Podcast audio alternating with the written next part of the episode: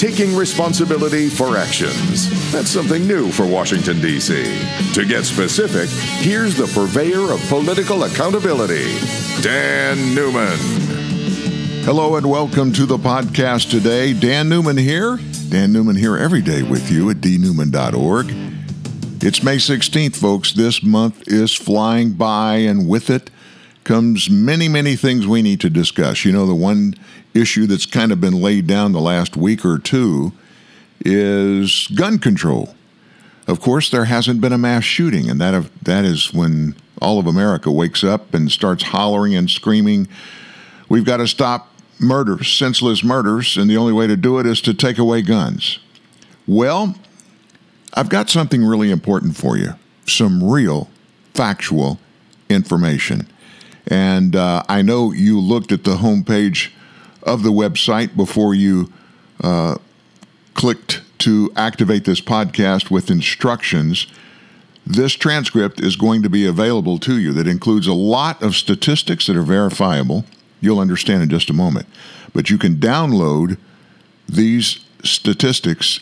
At the bottom of the homepage, there's a link to a PDF of this transcript. Once you're finished with this podcast today, Feel free to download, uh, refer to it yourself, pass it along to other people. That's up to you. So here we go. Do we need government gun control laws? Watching the recent emotional speeches and marches supporting gun control, everybody can't shake this question. It nags all of us. Would we be safer with fewer guns? The gun control advocates They've got an argument. We hear it all the time. Guns are an efficient way to commit murder. If we reduce the number of guns in society, we axiomatically reduce murders. It's an automatic thing, right? Fewer guns, fewer murders. Well, no doubt reducing gun violence is a desirable goal, particularly when we see shooters mowing down kids. We never get over that. After thinking about it, the question of whether reducing guns in a society will lead to fewer murders is just a hypothesis, but it's one that we can check. You can measure gun ownership and murder rates, those are facts. No two countries on earth have the exact same gun laws or the same murder rates. So, why don't we go to Wikipedia to answer a question? Do countries with higher murder rates have more guns, and vice versa. This question can be evaluated if we look at ratios the number of legally owned guns per 100,000 people versus the number of murders per 100,000. According to this theory, the ratio should be relatively stable. Countries with fewer guns will have fewer murders, a small number divided by a small number. And a country with more guns should have more murders, a big number divided by a big number. Let's look at the countries with the 100 highest murder rates. Add to the sample countries that compare to the United States culturally, such as, you know, all the European countries. Add in Australia, Japan, etc. Delete countries for which there are no gun ownership stats or countries that were small or obscure. In this profile, We'll look at 98 countries, a pretty good solid slice of all the countries on earth. America is by far the country that owns the most guns per 100,000. In America, this is, this is not astonishing. It may surprise some, but it doesn't me. There are actually more guns than people. Wow. Our murder rate is much higher than that of our European counterparts. So far, the gun control uh, hypothesis seems to be holding up when we stop there. But let's keep going. But guns in America are very unlikely to be involved in murders. Our ratio of guns to murders is 20,696 guns privately and legally owned for every one murder. Not every murder involves a gun, but the gun control hypothesis suggests guns still make murder easier and more common. So we're just going to stick to that. So in America, it's one murder for every 20,696 guns that are privately owned. The murder capital of the world, you would think was the U.S. if you listen to the gun advocates, but it's not. It's El Salvador. El Salvador has done a relatively good job rounding up legal guns. Remember this you're not going to stop illegal guns and illegal gun murders. There are only 5,800 guns per 100,000 residents. This is in El Salvador, compared to over 101,000 here in the U.S. Yet El Salvador's ratio of guns to murders is a staggering 53. Every year, there's one murder for every 53 guns in El Salvador. The countries that have been most successful at limiting private legal gun ownership are one, Ethiopia, two, Eritrea, which I never heard of, three, Haiti, four, North Korea, and five, Rwanda. Ethiopia, Eritrea, and Haiti all have higher murder rates than that of the U.S.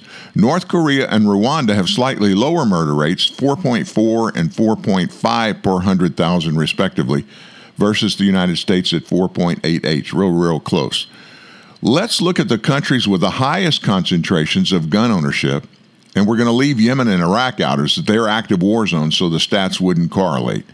Guns per murder in those countries are, in the United States, as we said, 20,967. Uruguay, number two, at 3,777. Norway, number three, 55,893. Four, France, 19,747. Austria, 59,608. Germany, number six, at 35,647. Number seven is Switzerland at 35,435. New Zealand is number eight at 24,835. And Greece is number nine at 26,471. These are the countries with the highest concentrations of gun ownership. Guns per murder in those countries make up those numbers I just gave you. Norway is a particularly interesting example. It has 10 times the gun ownership rate of the United Kingdom, but only half the murder rate. When you exclude Iraq and Yemen, not one of the countries on the list of the top 10 highest rates of gun ownership also appears on the list of the top 10 highest murder rates. In fact, the countries with the highest murder rates have dramatically low gun ownership rates. Number one, El Salvador, 108.64 murders per 100,000, 5,800 guns per 100,000. Honduras, 63.75, that's 6,200. Venezuela, 57.15, that's 10,700. Now, that's 10,700 guns per 100,000 people. Jamaica is number four, 43.21 murders and 8,100 guns per 100,000. Number five is Lesotho, 38 murders and 2,700 guns per 100,000. Belize, 34.4 and 10,000 guns per 100,000. South Africa, 34.27, with a 12,700 guns per 100,000 residents. Guatemala, 31.21, 13,100 guns per 100,000 residents. Trinidad, 30.88 murders per 100,000, with a 1,600 gun ownership per 100,000 people. And the Bahamas, number 10, 29.81 murders per 100,000 residents, 5,300 guns per 100,000 residents. It really doesn't matter how you slice the data, folks. The conclusion is inescapable. High concentrations of private legal gun ownership do not correlate positively to increased murders. Indeed, you can look at almost any slice of data and conclude exactly the opposite.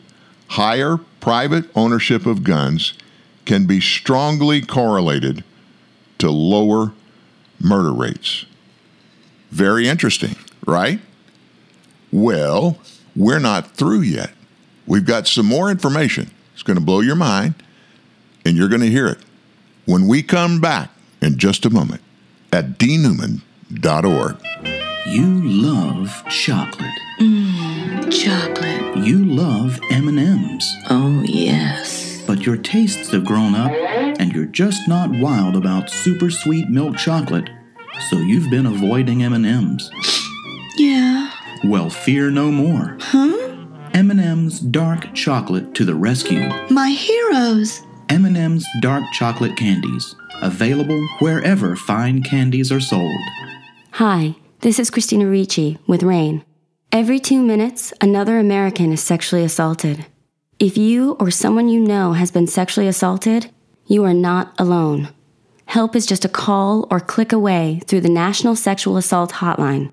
Please call 1 800 656 HOPE, that's H O P E, or visit rainn.org, that's R A I N N dot O R G. Brought to you by RAINN and this station.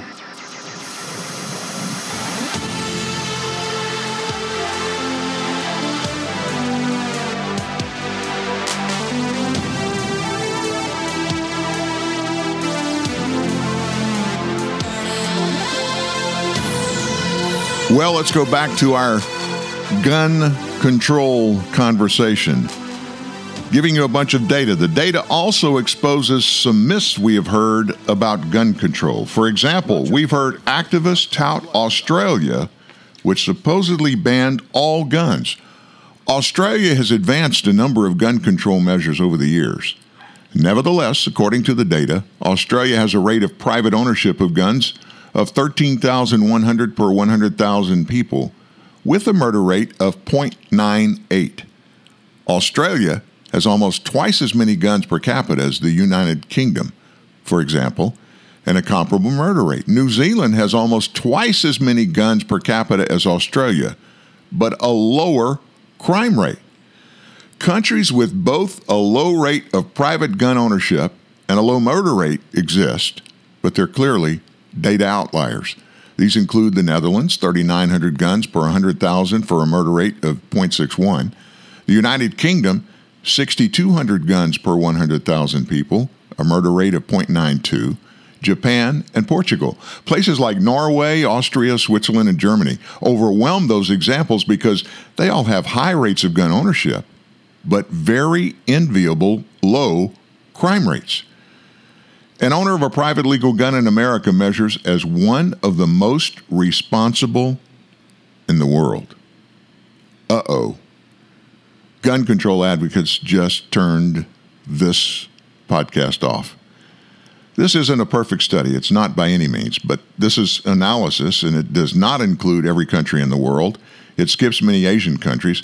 Nevertheless, it's worth considering why so many countries that have relatively successful programs that limit private lawful gun ownership are so dangerous and why countries with such high rates of private gun ownership are relatively safe, even in a place like the United Kingdom, where the gun control seems to be effective. Remember, a low murder rate of 0.92 per 100,000 people. It's arguable that the UK's peer countries, such as Germany and Austria, have had more success controlling crime in spite of allowing greater freedom of gun ownership. The ratio of murders per gun works as a decent measure for how responsible a country's citizens are with their firearms. Measured in that light, an owner of a private legal gun in the U.S. measures as one of the most responsible in the world. A gun in America is 387 times less likely to be used in a murder than in El Salvador. Even in Japan, which has one of the lowest murder and gun ownership rates in the world, there are 10 times as many murders per gun than in America. Before U.S. governments make anything illegal, it should be demonstrated that gun restrictions will have the desired effect. The perverse effect of increasing murder rates by reducing private gun ownership has been demonstrated in numerous studies. Places like Chicago, Washington, D.C., New York have repeatedly experienced unintended consequences of aggressive gun control laws. When marchers screamed to ban guns, They're pushing to make America look more like El Salvador, folks. One murder for every 52 guns. Or Ethiopia, one murder per 53 guns. Or Honduras, one per 88 guns.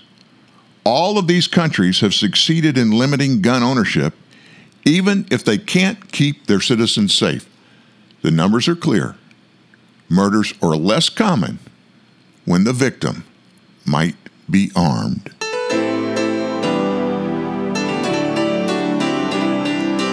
You know what?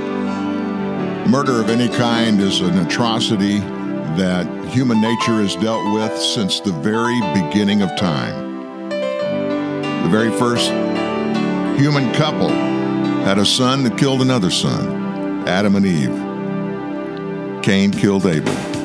Ever since then, we've been trying to deal with it. And here we are in 2018 still trying to deal with it. Mass murder is especially atrocious. We got to find a way to stop it, folks, but stats do not prove that taking guns away from legal gun owners is the answer. Let's keep looking. Don't forget, you can download the transcript of this that includes all the stats if you'll go down to the bottom of the homepage of this story. There is a link where you can download that transcript. Feel free to use it yourself, pass it along to friends. They're facts, and uh, they make sense in this gun control argument, why not have some factual information, right?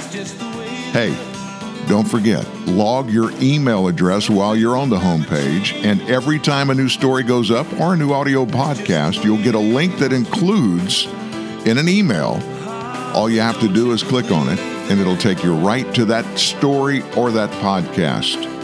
We never sell your email address. We never give it to anybody. We don't try to sell you. We are not a marketing firm. This is all because we love you and we want you to be our partners. That's it. We never ask you for money or anything. I'm just thankful you came along, and I look forward to you being back. Have a great day. This is Dan Newman at dnewman.org. Some things have never changed. That's just the way it is.